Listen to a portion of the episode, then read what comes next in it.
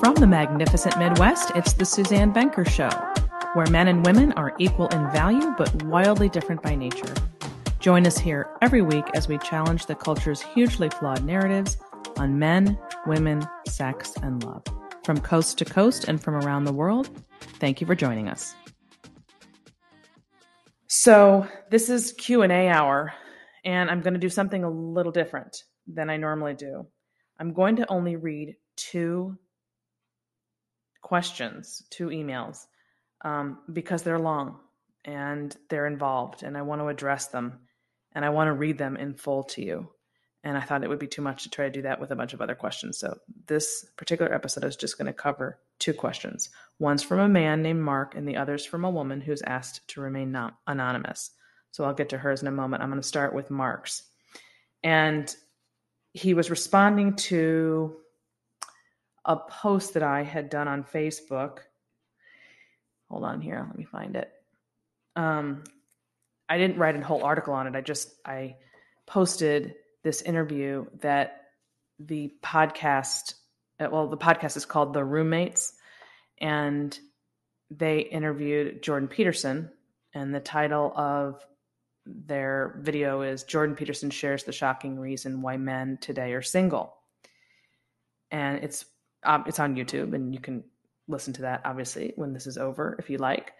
Um, and I wrote on Facebook that I am a big JP fan, no doubt, but that I wasn't confident he understands the scope of what's happening with the modern dating market today. And although I agree wholeheartedly that single men, which was his point, hating on women as a group is just a huge waste of time and their energy should be spent becoming the best version of a man they can be rather than just complaining. I completely agree on that, of course. So essentially he he he, he the answer to the answer to the question on Jordan Peterson's part was look, you can look at this individually or you can look at this collectively. And he chose to uh, look at it individually and take each person as a separate case. Again, which is great. I, I like to do the same thing. However, there's no question that there needs to be an acknowledgement of what is what has happened in a more generalized sense. So that was my point of my post, and this gentleman, Mark, was responding to that. Um, and and had what I thought was a a really important um, observation. So I'm I'm going to read it now.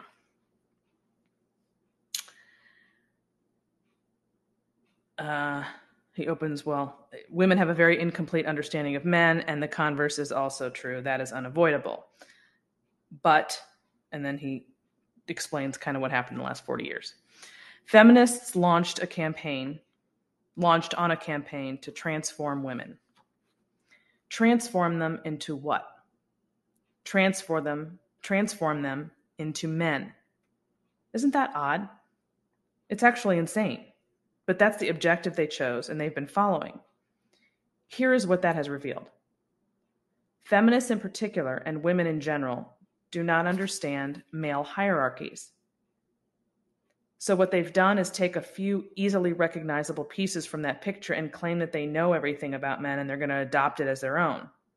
Unfortunately, they have no idea that what they're seeing and what they don't know is how the system operates. Hence, the ingrained motivation for women to, quote, choose a man at or above her status, that's hypergamy, has been destroyed because women don't understand male status. They only see the trappings of status. Let me explain. When a man earns his diploma, whether that's a college degree or a vocational certificate, that does not confer status on him. That is simply a starting point. The man has applied himself and learned something that might be useful. He has not, however, gained any status. Women have interpreted a nearly meaningless piece of paper as being a profound indicator of status.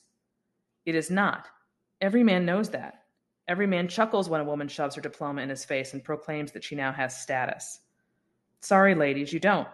The female hierarchy is very different from the male hierarchy. You can't just leap from one hierarchy to the other, especially by focusing on something that has absolutely no value to your customer men. Women demonstrate profoundly every day that they have no clue how the male hierarchy works, yet they pretend they are winning at the game. Society has encouraged them in this losing game. I have worked at small companies and large. companies have promoted leagues of women up the ladder to, quote, show they are progressive and value women. Meanwhile, there are at least 10 better qualified men for the positions than the women who get them. What rational person would stay and play that game? Women now focus almost exclusively on diploma as the indicator of a man's status, and they are completely puzzled why men don't value their diploma. The answer is right there in plain sight. Diploma is not how you achieve status or value. Every man knows that. Competence and achievement are what produces status, not diploma. This is why women have so much trouble finding a quote suitable man because they've lost their way entirely in using the male hierarchy to rank order men for their selection. This is a very recent development. There are a great many men who are at or near the top of a hierarchy who do not have a college or other diploma, degree or other diploma, because diploma isn't how male hierarchies work. However, because the diploma is missing, women rank such men as worthless. Women think diploma is the magic key. It isn't. I, uh, I, he ends with, I applaud the work you do. Perhaps my brief discussion has provided, with, provided you with an additional information regarding your concern about women not finding high enough status men. The road ahead is long and difficult. Okay, so because in in that, if you watch that interview with Jordan Peterson, where he's talking about the quote unquote shocking reason why men are today are single, um, he focuses again on the individual as opposed to that more generalized, you know, backing up and saying, hey, what's happened over the past 30 or 40 years, which this gentleman, Mark, just did. And he's, he's, he's identifying what has happened with women's approach toward dating and their own quote unquote empowerment with respect to education careers, thinking that that is somehow making them more attractive to a man when in fact the reality is that hypergamy is still a very real thing. And this is where we're going to have a massive problem and well, we do have it now and it's just going to continue that way as long as women are the ones out earning men and are on college campuses at a much higher rate than men are which is which has already happened happening.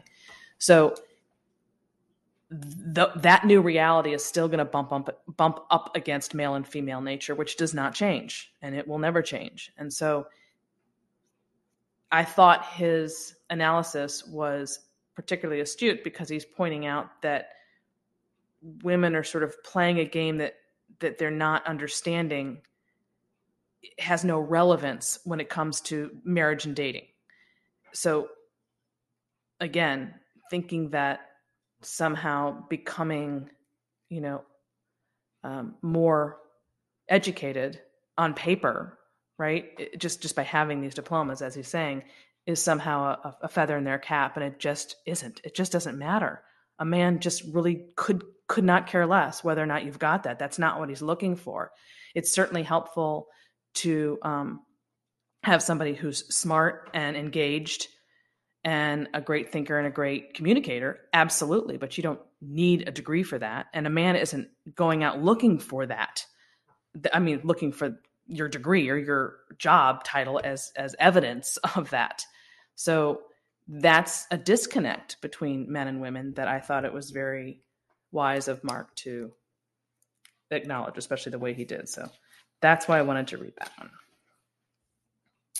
Okay, and like I said, this other one is from, oh, I can't say her name, but it's a woman. And I want to read pretty much the whole thing to you. There's a lot in here. My name is, oh, sorry, scratch that. Hi, Suzanne. Uh, my name is blank, and I am 23 years old. I have a few questions I would appreciate your input on. I have been in a committed relationship with my boyfriend for almost a year, and we are now looking for an apartment to move into together. We have both dated others before, but this is the first serious relationship for both him and me. My boyfriend possesses just about all the qualities I want in a future husband and the father of my children. He takes the lead in the relationship. He has started off a great career and is a very hard worker. He's mindful of money. He's physically healthy. He has close male friendships and a great relationship with his mother and family. We have a traditional dynamic in our relationship, which I love, and it feels natural to me to be myself and in my feminine energy around him. to receive his love and to care and and care and to let him lead.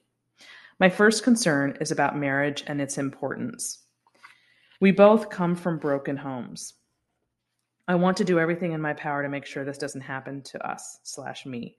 My parents divorced after being married for 20 years, which I now am certain was mainly due to my mother's working full time while having three children, even though my father was a CEO. Her working bewildered me greatly since there was really no financial need. My parents are on good terms, but the ill functioning second half of their marriage and the divorce has definitely scarred me and my brothers. My boyfriend's parents are separated, and in my boyfriend's family, no one has gotten married prior to having children, usually waiting until their late 30s or 40s before even getting engaged. Early on, I let my boyfriend know that I wanted to be married and have children, in that order specifically, before the age of 30. Initially, he was a bit shocked. He had planned on, or more so had a general idea of, having children around age 35, which would be very problematic since we're the same age, and to maybe get married after having children, like they have in his family. When discussing it, his view was that being married prior to having children shouldn't be required and that having children out of wedlock isn't a big deal. I understand why he would think that way since that's what he's grown up with, but I made it clear to him that having children before being married would make me feel unloved, used, and disrespect- disrespected. I frequently see people on social media being proposed to after becoming pregnant or have, after having their first child, and I cannot help but feel sad and slightly embarrassed for them. I do not want that. My boyfriend has agreed to getting to us to our getting married early on before turning 28. We both agree that the man is the one who proposes, no discussion needed there. He has made it clear to me that he wants to spend his life with me and that if being married young is what it takes, that that's no problem for him. I do feel like we agree now, but it's scary to imagine being 29 or even 30 and not being married yet. I have promised myself not to ever nag him about it and only to bring it up in a way that is loving and understanding, since I want him to propose on his own and not because I'm forcing him. So, my first question is Can I really trust that he will keep his promise about proposing, and how will I know that he won't change his mind? Also, how do I handle the situation if we reach that age and he hasn't proposed. If I remind him by them, it will feel like it's my decision and I want it to come from him. Ideally, I would like to not bring it up further and let him make the decision of when exactly himself. Secondly, my boyfriend's father was an alcoholic and physically abusive. His parents separated, they weren't married, when he and his sister were three and four years old. He has not been in contact with his father since age 12. His mother is remarried and his stepfather has been his father figure since my boyfriend met him at age eight or nine. He is my boyfriend is currently in therapy to deal with the depression he has had in his teens, as well as the OCD and OCD he's dealing with today. A part of me worries that his father's abuse has subconsciously scared him out of having children or will impede his fatherly abilities, or even worse, that he somehow has inherited his father's ways. My boyfriend is a wonderful person with no signs of addiction or abuse, but I have heard of people changing completely when they get married. Question two is Do you think worrying is completely unnecessary? I felt a need for someone to clear him and ensure that he will stay the loving and caring person he is before we have children. I feel unsure to talk with him about it because I don't want him to feel like I'm attacking or blaming him for something that was not his fault. Finally, my boyfriend supports the fact that I am not career focused, which is crucial to me. I brought up my concern about becoming a drained, depressed, and resentful by focusing on my career like my mother was, and I have then that I plan to have a job but not a career. Question three How do I bring up the fact that I want to be a stay at home mom for a period of time in the best way possible? It feels quite far ahead since I want to wait a few years before having kids, but I also feel like it's important to start planning and saving up for it early on. Okay, then she summarizes her questions in the end. okay.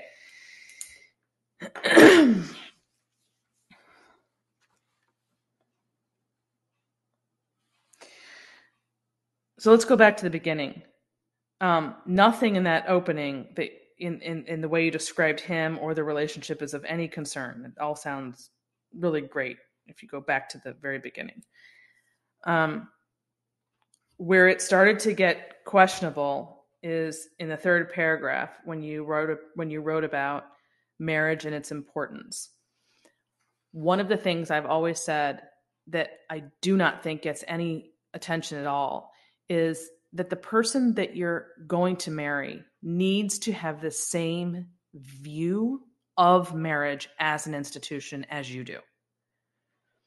This is a lot more important than people think because at the end of the day if you if you don't see marriage in the same way and you don't prioritize it in the same way and you don't put the same weight on it as the other person then the person who's less committed to marriage as an institution is going to be the one who's going to put in less effort. I mean that's just that's just a given. If you your mindset is what's going to carry you and if you always have one foot out the door or if you feel like you can leave at any time because it's just marriage isn't that big of a deal we can always get divorced or whatever that person who's carrying that with them is going to put in less effort. You can you can just be guaranteed of that. So that does need to be addressed especially since his family is made up of non-married people. And so to, to suggest that that's nothing or that's not an issue is is silly. It is and it needs to be discussed. I'm not saying that's a deal breaker. I'm saying that has to be figured out and rectified. It's you're not overthinking it. The fact that you both come from broken homes do i think that means you can't you know be successful? No i don't i don't think that. I think whoever i think anybody can create any family that they want if they do not want to repeat what they grew up with and if that's i mean that's certainly the case for my husband and, and, and me we, we that's probably what carries us the most at the end of the day is the the takeaway that we each had from our upbringings and wanting so desperately to do it differently. And I think we succeeded in that, not because we're great or special or it was easy for us, but because that was always at the forefront of our mind. So it matters. Um, okay, so then the second part of your question, where you asked about, can I really trust that he will keep this promise about proposing down the line? um, I'm really nervous and I don't feel certain that if I wait five years from now, he's going, wait, not five. How old are you? 23. Yeah, that, yeah, that five years from now, it's going to all work out the way you've planned. There is one huge impediment to that. Uh, not, let's see, let me say that differently. There's one reason why you're so unclear on that. One reason. And that's because you're living with him. You're already living with him. You know two of the things that i work on with people who are who reach out for relationship coaching for me who are um, in the dating stage they're shocked because the two things i tell them are something that no one's going to tell them. Stop having sex so quickly or basically just stop having sex at the beginning of a relationship because i that's what i end up having to tell people when they've just met someone and they want to make sure it's going to work out that's rule number one is stop sleeping with them or don't sleep with them if you haven't yet at the very beginning and number two, don't ever, ever, ever, ever live with him. These are two very non culturally, yeah, very, two very big, large countercultural um, pieces of advice, for lack of a better word. And, and people are shocked when they first hear it. They don't realize that they're undermining their own efforts of getting what they want by their own actions. And they don't realize that their actions are undermining it because no one ever told them that. So they're kind of they're first kind of shocked when they hear it. They're like, "What? What's what? What?" And I'm I'm hard and fast about that because that's what's going to tell you at the end of the day whether or not this is going to work out because your insecurity about that is because you're already playing wife. You're already basically married. So, unless you're living in separate places and he has to decide on his own whether or not you're the person for him, and he has to sort of come and get you, if you will, he has to ask you to marry him and then he can live with you. That's going to that's going to make the whole process go very quickly and he's going to have to decide. And if he doesn't want it, then great, then you're not wasting time. You move on to the next one. But as long as you're living with him, I cannot make you feel secure at all there is no answer to feeling secure. I mean, you basically said, How can I trust that he will keep this promise? You can't. You absolutely cannot. And so the only way you can figure that out is to is to move out and move on. And if he wants you, he can come and get you. I mean, that's that's how it works. And I don't know. It's just really frustrating because it's so crystal clear um, when you come from a different place where people didn't do this in the past And we didn't have these problems that modern couples are having. And every single time I have somebody do it, it works out in their favor. Doesn't mean they work out, it works out in the in that they end up with that person necessarily, but they determine very quickly whether or not that person is all in or not. And you don't have time to waste. I don't want you to waste five years living with him only to find out that he's not going to marry you. The only way to stop that is to move the hell move the hell out. Okay, and then your bigger your bigger um well, you had two more things. This this next one is you were talking about the, the her, your boyfriend's father being an alcoholic and was abusive. Yeah, that's a big deal. That is absolutely a big deal, and it's not something to dismiss, and it's not a reason not to marry him. It's neither one. It means he needs to be addressing that, uh, which sounds like he is.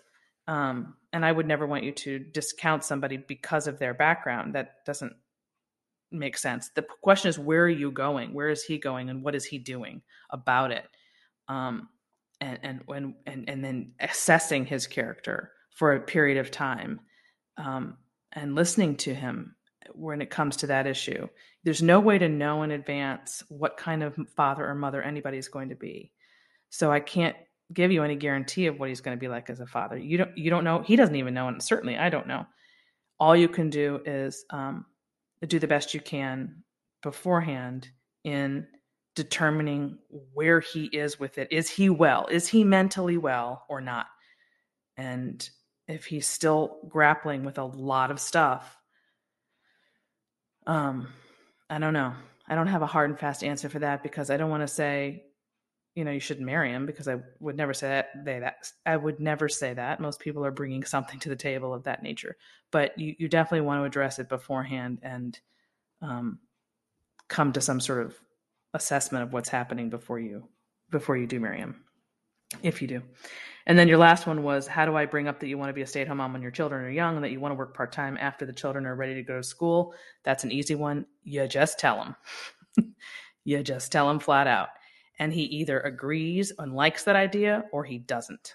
And if he doesn't, that is a problem. That's a giant red flag. So many people are not having the conversation about what they're going to do with the work and family dilemma once kids come along prior to getting married. And that is the time to discuss it and get it on the table right away. What do you foresee for your future family and work? How is that going to go down? Because if you want this, what you just described, being at home for X amount of years and working part time, you're right. You do need to financially plan ahead for that. And that can be done. And that's why so many people get stuck down the road because they're not planning in advance. And then they really do need the two incomes because they've they've made decisions that that demand it. And then they it's much, much harder to extricate themselves from that. So that that last question you asked is just very easy. And it shouldn't be something that you're nervous about asking.